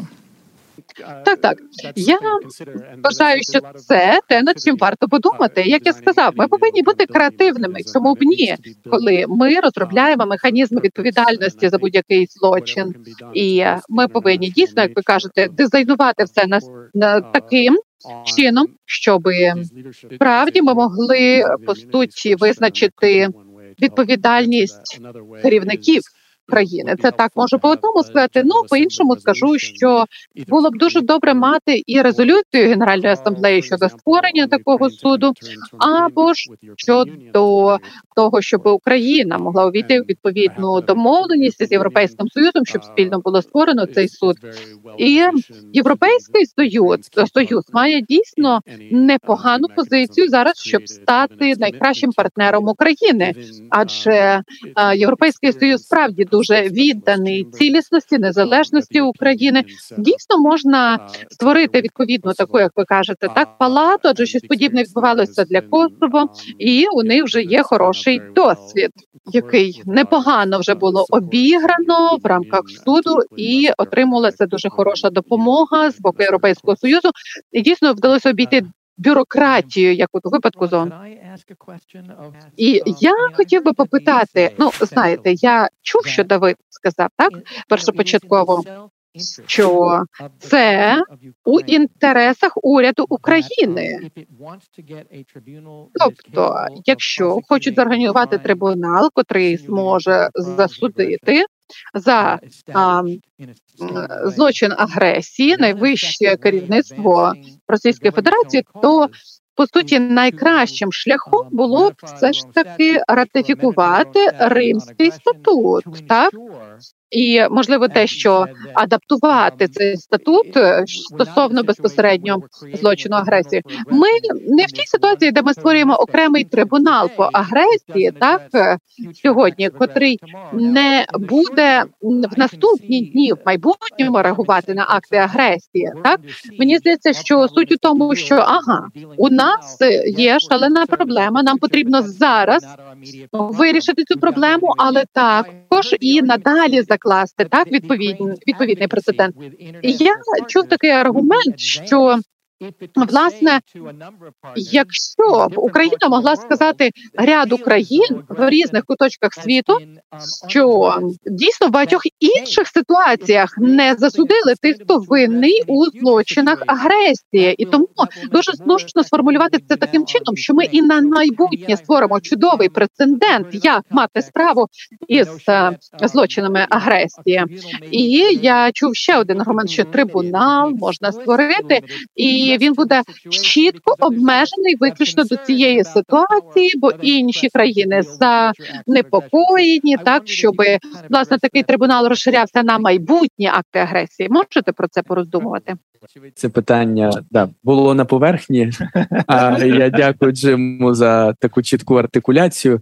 Ну так, я належу зараз до уряду, тому вочевидь питання до мене, але я не є тією особою, яка приймає рішення про ратифікацію Римського статуту. Це очевидно. Я, як е, український юрист, маю абсолютно чітку позицію щодо необхідності ратифікації Римського статуту. я не бачу будь-яких юридичних питань, е, чому це не може бути зроблено. Вочевидь, це ситуація, коли емоція переважає над раціо. В такій ситуації юридичними аргументами ну напевно не завжди легко послуговуватися і добиватися результату. Тому я за, але але те, що я за, воно я не думаю, що впливає на загальну картину. І, і звичайно, я погоджуюся з Давідом і, і з Джимом. Тобто, міжнародне співтовариство дуже важко народжувало це нове розуміння злочину агресії, да і тому воно дійсно пішло на оці юрисдикційні обмеження, щоб нарешті включити його повноцінно в Римський статут, щоб МКС мав щодо нього юрисдикцію. Чи має так бути? Ну вочевидь, ні, тому що це такий самий міжнародний злочин, як і е, злочин геноциду, злочини проти людяності, воєнні злочини. Чи треба було б е, внести зміни в Римський статут? Напевно, так. Е, але чи можемо ми це передбачити в близькій перспективі? Я не знаю. Так чи інакше, е, ми повинні виходити з парадигми, що МКС злочин агресії проти України не зможе розглядати та в найближчій перспективі, і тому нам треба шукати інші механізми. Щодо е, другої частини питання, ми е, позиціонуємо ідею спеціального трибуналу як спеціального міжнародного трибуналу адхок. Ми дійсно дуже багато говоримо з нашими партнерами і чуємо від них, що це не має бути створення якогось універсального суду, тому що є МКС, і ми безумовно не хочемо створювати суд, який тобто МКС він він головний, він ключовий. Ми говоримо просто, що ситуація зі злочином агресії проти України настільки є е, очевидною, що нам треба створити адхок трибунал, який би. Мав можливість, е, мав юрисдикцію щодо цього злочину, так, вочевидь, е, МКС був створений і, зокрема, з такою метою, щоби е, адхок трибунали все менше були створені, але ж ми бачимо, що вони створюються, вочевидь, через певні практичні моменти. Тому з мого боку, я кажу, я абсолютно підтримую ефективну співпрацю України з МКС. Е, Мені здається, що якщо ми говоримо про відповідальність щодо злочину агресії проти України, ну в нормальній часовій перспективі, не століттями і не півстоліттями, то мені видається, що нам ну в нас немає альтернативи, окрім як трибунал. Дуже дякую, Антону. Я можу тільки підтвердити, що ми разом багато працювали над питанням ратифікації Римського статуту. Тому ставлю свій підпис під цими цими словами е, щодо особистої позиції е, посла Кориневича. Я дуже перепрошую, якщо я скажу щось таке, що буде звучати не дуже гарно для вух багатьох моїх колег. О, ми тут не тільки для того, щоб чути любі слова. Ні, ні, ми живемо у дуже складному світі, і ми дуже багато енергії тратимо на те, щоб пояснити так багато речей, котрі відбуваються в Україні, і є настільки серйозними. Бо по суті це зачіпає сусідню країну, котра хоче анексувати, завоювати, загресувати так ну те по суті, що відбувалося за часів Другої світової війни. Але основна відмінність між Україною та те, що відбувається по всьому світу, це те, що ви демократія. Кожен журналіст може приїхати, кожен канал може демонструвати що завгодно. І ми знаємо по всьому світові, що відбувається щодня в Україні. Ви робите чудову роботу, показуючи світові все те, що відбувається. Проблема в тому, що у інших частинах світу є ще більше людей, котрі гинуть через збройні конфлікти, через е, відповідні звірства, і небагато що відбувається, щоб підтримати таких жертв. Якщо ми хочемо знову ж таки, що проголосували, не знаю, Гаїті, Ефіопія, Сирія, так там, де дійсно дуже багато людей гине людей навіть за тижні гине більше ніж у вас за півроку загинуло. Про що я говорю? Це те, що ми повинні зрозуміти, і ми повинні заручитися голосом усіх цих держав для створення е, ось цього спеціального трибуналу. Бо вам без резолюції ООН можна не зорганізувати відповідного трибуналу. Правда, у вас може бути регіональний суд, але це буде недостатньо для того, щоб досягнути, хоча б рівня трибуналу по колишньої Югославії. Нам потрібен потрібна якась така, е, якась таке універсальне відомство, так і нам потрібно більше ста голосів на генеральній асамблеї. Давайте будь, будь будемо реалістичними. Нам потрібно розробити якийсь такий шлях до е, справедливості і до правосуддя, щоб захищати усіх і кожного від е, злочинів агресії. Ми повинні сказати усім цим країнам, що до речі, створюючи цей спеціальний трибунал, ми будемо карати усю майбутню агресію. Ми можемо це зробити за допомогою МКС, бо у нас буде власне е, внесено відповідні поправки. І коли матимуть місце такі от злочини агресії, тоді вже МКС зможе діяти після ось цього прецеденту відповідного трибуналу. Так, тобто, ось так цей посил потрібно сформулювати. Це на мою думку найбільш стратегічний підхід. Нам потрібно продовжувати жити у тому світі, в якому ми живемо, де так багато страждань, де так багато дійсно збір важких злочинів. Дуже багато цивільних вбивають інших цивільних у багатьох інших країнах. Ми не бачимо цього по телебаченню, але це відбувається. Тобто, з тим, щоб чому тільки 43 країни проголосували ось це доповнення по злочину агресії, тому що ці доповнення не захистять від дій агресивних країн, так е, тих жителів тих країн, котрі не проголосують за, і ми повинні ось так формулювати правда наш посил. І зараз у сенаті у палаті представників намагаються знову ж таки простувати прийняття ось цих змін, котрі є настільки важливими. Зараз знову ж таки наголошують на необхідності ратифікації Римського статуту. А, Але ми повинні переконатися, що цей посил що цей меседж він дійде так до самої верхівки, що ваш президент, ну не знаю, як це зробити, можливо, хтось із вас знає президента особисто. Скажіть йому, що немає жодного ризику так долучитися до а, МКС, співпрацювати з МКС. Там хіба Джон Болтон правда робив найбільші помилки минулого. Так, тобто, звичайно, по, по суті ви бачили пан Кан, це також не абсолютно поганий чоловік. І по суті, позиція парламентарів відповідних країн може змінитися. Якщо ви скажете, що як тільки цей трибунал буде створено, то можна представника МКС по суті поставити як головну людину відповідальну за обвинувачувальні акти у такому трибуналі. Так тобто, можливо, не знаю, це не буде якийсь основний функціональний прокурор, але таки повинен цей спеціаліст МКС бути присутній у певній ролі. Є багато шляхів, є багато засобів, як створити цей спеціальний трибунал та інтегрувати його у систему. Бо е, за ці місяці ми чули, що багато людей кажуть, та нащо нам той трибунал? У нас же є МКС. Ні, ми повинні пояснити, що це не забирає ніяких повноважень у МКС. Я вибачаюся. Я хочу, щоб ми спустилися з високих е, зі сфер високої політики ближче до цього модельного обвинувального акту. У мене запитання конкретно. Можливо, воно просте. Е, акт починається з подій 2022 року. Ми вважаємо, що агресія Росії почалася в 2014 році. Це просто логістичне там ну питання ресурсів, і там решту має Юрій Білоусов доробити.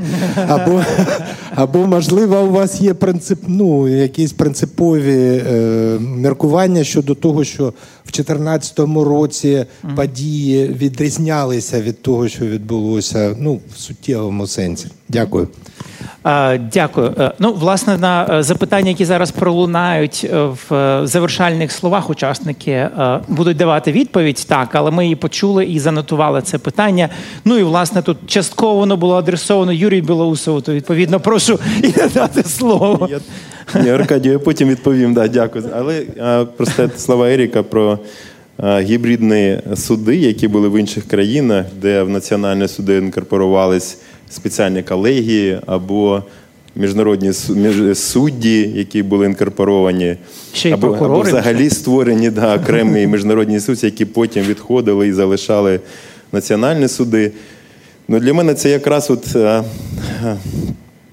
свідчення того, що е, Україна трішки відрізняється від тих країн, де і не тому, що ми кращі, хоча це дійсно так, а саме тому, що відрізнялася ситуація критично від тих країн, де такі моделі впроваджувалися. Е, переважно, по-перше, через те, що злочини проти людяності вчинялися керівництвом держави, не було жодної довіри до судів національних, або через відсутність судової системи як такої, яка потребувала заміни на і побудови самої системи і розвитку її.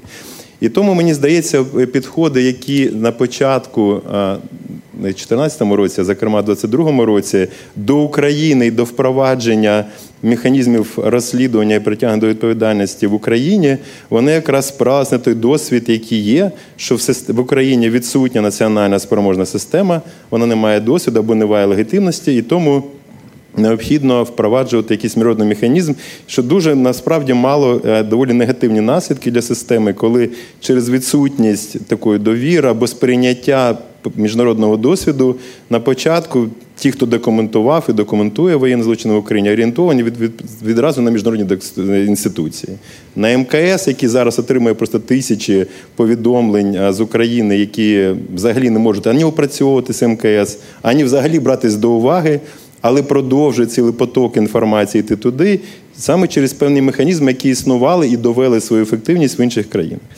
То в цьому всьому контексті я хотів би сказати, що якраз увага, на мою суб'єктивну думку, має бути абсолютно інша і підходи до створення механізму відповідальності в нашій країні мають бути інші. Саме через наявність спроможної системи, яка дійсно потребує допомоги експертної, зокрема.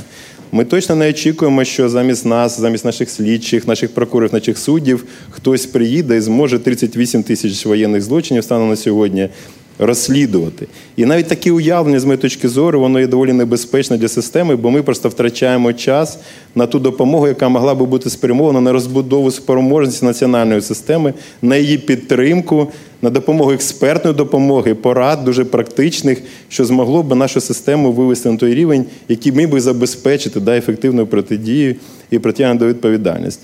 Це з точки зору просто сприйняття підходів, які мені здається, ну варто брати до уваги при аналізі саме нашого контексту. Дякую. Дякую, Юрію.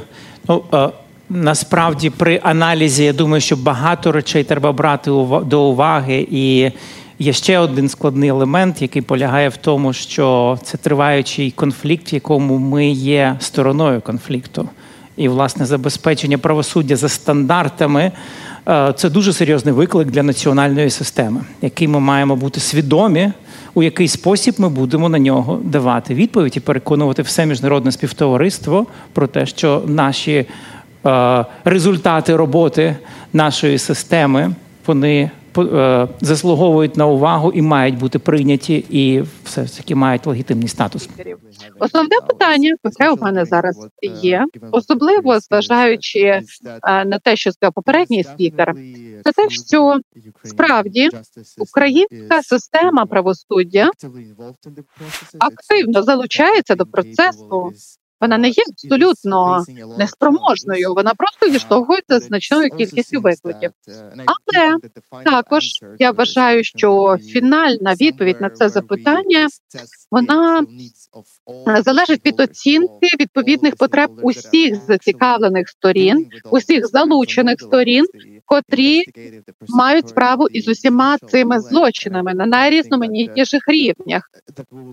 І я не думаю, що ми зможемо власне дати відповідь наскільки ця система є спроможною, так поки ми не проведемо повноцінну оцінку. Але Дуже схоже на те, принаймні з нашої точки зору, ми аналізуємо якраз е, систему в Україні. Що цій системі потрібна буде допомога не тільки якась дорадча, не тільки тренінги, якось якісь е, інтернаціоналізовані механізми, як Ерік каже. Тому моє питання буде наступним: зважаючи на те, що ось такі механізми є досить пов'язані з викликом для міжнародної спільноти, чи не буде затаїти в собі небезпеку, гарантувати відповідальність за геноцид, вчинення геноциду за злочини агресії, якщо буде тільки трибунал для відповідальності за виключно злочини агресії, чи не підірветься зусилля по суті по інших злочинах? Бо мені здається, що це може бути проблемою, і що власне потрібно цілий ряд механізмів можливо започатковувати для усіх цих різних злочинів. Можливо, це хороша альтернатива, власне, започаткувати відповідні різноманітні механізми, так е, в рамках котрих ми б розглядали різні злочини, включно із злочином агресії. І такі механізми вже приймалися як легітимні, як ефективні і таким чином ми не будемо знову ж таки якимось чином нівелювати можливість настільки ж серйозно розглядати і інші злочини, а не тільки злочин агресії. Дякую за це запитання. Ну, власне, тут є аспект е, нашого законодавчих обмежень, зокрема, те, що злочини проти людяності у нас взагалі як такі відсутні на сьогоднішній день в кримінальному кодексі, що до них можемо покладатися виключно на міжнародний механізм, яким є. Власне, міжнародний кримінальний суд, та чи цього достатньо питання щодо перспектив. Тобто, вочевидь для мене, що а, піти шляхом Нюрнберзького або Токійського трибуналу, тобто ми напевно не зможемо, тому що ну шлях, звичайно, протоптаний, коли переможці судять е, переможених. Але чи це варіант для України? Е, ну, можливо, але ну, найбільш таки реалістичний, коли переможці судять переможених, але до цього треба дожити. А як як я от е, зрозумів, що МКС це теж не варіант. Тобто, я так зрозумів, все звужується до особливого трибуналу для України. Але тут питання: чи буде от, формат цього цього трибуналу питання об'єктивності, тобто і відповідно склад цього, цього суду, тому що є така правило, що е, ніхто не повинен бути суддею власній справі. А якщо ми йдемо по класиці міжнародних судів, то принаймні обидві сторони мають судді в цьому суді, тобто проставлені. Тут постає питання об'єктивності оцієї нової інформації. Розумію, що це і не гібридний, вочевидь буде для України е, не гібридна модель, напевно, має бути.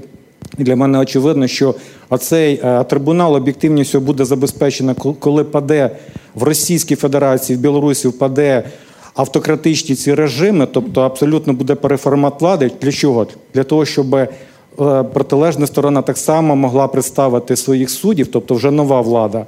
І те, що Одевіс сказав сьогодні, що не тільки е, потерпілі від е, злочинів агресії в Україні, але й з воротній сторони так само людей, яких змушують чиняти йти, скажімо, на бійню, вимушені, вони теж стають жертвами цієї агресії з боку ну, власне громадян Росії, так само в якійсь мірі стають жертвами цієї агресії. Тому я вважаю, що абсолютно має бути нова е, ну, з точки зору складу для об'єктивності і перспективи розвитку міжнародної кримінальної юстиції. Ну я гадаю, треба робити крок вперед. Дякую. Ми маємо нагоду перейти до такої завершальної частини нашої розмови. Давайте почнемо е, в тому порядку, як ми власне висловлювалися. Отже, Джим дуже плідна, важлива видалася дискусія, і той факт, що вона відбувається в Києві зараз у такий час, це. Настільки велике має значення. У мене два коментарі. Е, По перше, прозвучало запитання про те, чи можна до 2014-го охопити часом е, модельний обвинувальний висновок. Наша мета була, звісно ж, не фінальний документ написати. Ми хотіли показати, що можна зробити в стислий період часу, переконливо вже зараз по подіях, які на мою думку становлять собою безперечно злочин агресії, і е, мені тут цікаво буде почути від Антона та від інших, е, на якому етапі зараз обговорення питання е, часу, який проміжок має включатися. Далі е, ще що хочу згадати. Е, поєднання національних і міжнародних елементів, яка юрисдикція має бути в трибуналу. Е, ми з вами маємо справу тут із юридичними і з політичними питаннями. Ми живемо в реальному світі, і е, ми маємо це розуміти.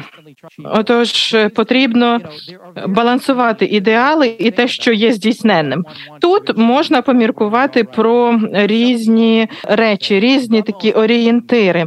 І найважливіше з того, що я бачу, що чув, це що щоб через 10 років уже Путін, найбільш відповідальна особа, був за щось притягнений до відповідальності. Щоб відповідальність для нього вже через 10 років була через те, що це е, настільки безсоромний, неприкритий акт агресії, то важливо, щоб акт агресії і злочин агресії були покарані. Ось це найважливіше.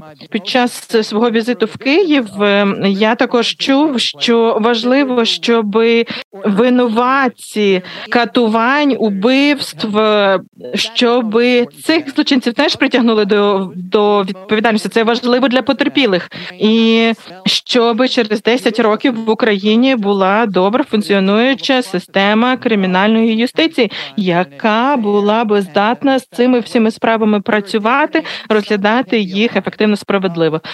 Отож, це різні завдання, але я гадаю, що їх можна між собою зв'язати. Треба, звісно, подумати, що найбільш здійсненно, що політично можливо, і це може бути таким окресленням напрямку для трибуналу потенційного. Я думаю, що я не буду не можу говорити за всіх, але я думаю, що для нас очевидно, для всіх тут, що відповідальність за злочин агресії проти України має настати, і що для цього має бути запроваджений новий механізм. Так, ми е, стикаємося з об'єктивними труднощами, багато з яких тут були обговорені, зокрема, і те, що в нас не було відповідальності за злочин агресії, починаючи з Нюрнберга з Токіо, тому що там була так називалося це злочини проти миру. І от говорили колеги про московську декларацію. Я скажу, що взагалі концепцію злочинів проти миру запропонував радянський юрист Тарон Трайнін. Так і до московської декларації була ще лондонська Сендженська декларація. Але разом з тим об'єктивні труднощі є, але нема таких труднощів, які не можна юридичними засобами подолати. Тому я думаю, що відповідальність за злочин агресії обов'язково має настати. І Оця дуже важлива теза про індивідуальність відповідальності. Так в цих злочинів є конкретні виконавці, конкретні фізичні особи, індивіди. Треба їх е, притягати до відповідальності. А щодо ще е, речей, які я важливі собі відмітив, е, це те, що власне урядова позиція полягає у тому, що агресія Росії почалася в кінці лютого 2014 року, і тому ми розділяємо aggression і full-scale invasion. І тому в наших пропозиціях щодо темпоральної дії ми якраз говоримо про 2014 рік.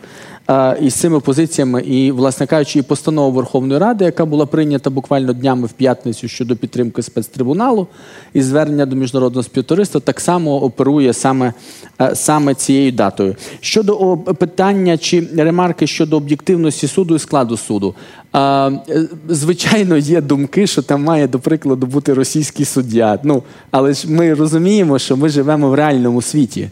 Мені здається, що Е, питання забезпечення об'єктивності можна належним чином е, закріпити в статутних документах. До прикладу, створити advisory panel, який буде обрати суддів, який складатиметься з найбільш Е, скажімо так, авторитетних людей в царині міжнародного кримінального правосуддя. Це все можна зробити в нашому проєкті статуту. Це все є.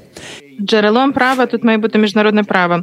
Можуть бути міжнародні суди, судді, міжнародний механізм, але треба, щоб належна була структура цього трибуналу в відповідності до визначення міжнародного суду справедливості е, для того, аби було розуміння, чи е, застосовується імунітет, зокрема чи ні. Е, у цьому сенсі, якщо такий е, трибунал буде працювати по справі триваючої агресії, то тут потрібно залучати іноземних суддів, тому що будь-який українець є потерпілим від злочину агресії, тому е, це питання раціональності е, не залучати українських суддів. Тому я погоджуюся, це має бути міжнародний трибунал. Тут обхідних шляхів немає. Звісно ж, інші механізми на підтримку української судової системи це чудова ідея, і я не можу собі уявити, е, щоб моя країна отримала 30 тисяч справ про воєнні злочини е, Італії. Я не можу собі уявити таке. Я знаю, що наші е, друзі з коаліції недержавних організацій з Харківського центру і інших недержавних організацій вже зібрали матеріали, які можуть бути доказами 80 тисяч злочинів. Випадків воєнних злочинів, навіть геноциду в Маріуполі. Німецька система навіть обвалилася від такої кількості доказів, так що чітко зрозуміло, що щось потрібно зробити для того, аби зміцнити е, національну систему. Так само потрібно було би зміцнити і будь-яку систему в Німеччину, іншу і е, так далі. В інших країнах знадобилося би те ж саме. Так що це величезне завдання, і е, ці завдання не є взаємовиключними. Єдина проблема, яка перед нами тут стоїть, це те, що декотрі з держав, світових лідер, колег з недержавних організацій, науковців, мозкових центрів вони е, вважають, що як у Сирії. Як у Грузії чи Чечні чи інших ситуаціях масових звірств е, рішення, яке допоможе прийняти досягти миру це укласти е, домовленість із злочинцем у 80-х роках. Якби ми хотіли миру з мафією на Сицилії, уклали би договір. Звісно, би настав би мир і нікого би не вбивали. Е, так що, отак треба мислити саме з такої точки зору. Не може бути миру, коли на найвищому рівні серед командування і керівництва це е, люди, які е, по суті виказують свою злочинну діяльність, і особливо це стосується промови 24 лютого. Так що я би не змішував тут ось цей е, обвинувальний висновок правової ініціативи відкритого суспільства. 14-й рік вони взяли докази, які були вже відкриті, і перетворили їх на конкретну справу. Я гадаю, що не треба змішувати е, ці два часові проміжки. Юрисдикція може бути з 14-го року, але я би сказав так, що треба зосередитися на повномасштабному е, вторгненні, тому що тут докази вже на поверхні. Так що. Треба тут мислити стратегічно для того, щоб те, над чим ми працюємо, було здійсненним, і саме тому е, те, про що говорить Джим та його команда, дуже важливо. Потрібно е, більш переконливо Гутерешу та іншим лідерам цю аргументацію доносити, тому що в мене таке враження, що у перемовників сидить така думка в голові, що можна укласти е, угоду, е, зважаючи на ядерні загрози, на все те, що відбувається. У мене дуже величезні сумніви е, у тому у такій угоді. У мене небагато чого є додати. Ми говорили про різні моделі сьогодні, і я хотів би наголосити, що десятки е, різних ситуацій склалися у світі в сфері е, кримінальної юстиції. Тобто тут не йдеться про те, щоб взяти якийсь приклад і просто його перенести застосувати тут. Потрібно здійснити оцінку потреб України. Потрібно е, адаптувати е, наявні рішення до потреб України. України, але в той же час потрібно пам'ятати про легітимність міжнародну напад Росії на Україну. Це теж напад на міжнародну систему. Це лобова атака на статут ООН, на світовий порядок, на багаторівневі організації. Як нам вибудувати систему міжнародного криміна міжнародної кримінальної юстиції? Як нам розбудувати систему, яка не лише найкраще підходить для того, що щоб е, покрити потреби українців зараз, а і щоб відповідати потребам інших людей по всьому світу, які переживають звірства зараз, зокрема, як згадував Давід, і е, щоб захистити потерпілих у майбутньому, щоб це був була така е, стабільна стала допомога. Е, як нам розбудувати систему, яка забезпечує рівність не тільки найбільшим гравцям, і якщо Якщо обстоювати саме цю систему, то гадаю, в генасамблеї ви зможете заручитися тією підтримкою серед держав, яка потрібна. Ці держави часто думають, чому така увага до України? А як щодо нас, наші страждання в нас про нас в новинах не пишуть, але ми страждаємо. Так що є таке певне задоволення. Тому це величезне завдання для країни, яка потерпає повномасштабну е, атаку всі ці місяці. Е, ось продумувати це це, це, це питання. І Ваша спроможність е, обговорити всі ці складності сьогодні на нашій зустрічі. Ваша присутність на цій зустрічі викликає захоплення. Я дуже вдячний, що ви прийшли поміскувати над цими запитаннями, і ми вас підтримуємо. Ми зробимо все можливе для того, щоб допомогти, щоб поділитися. Досвідом, іншими наявними рішеннями, які можуть спрацювати для України. Не один раз пролунала фраза, яку я почув, що ми живемо в реальному світі.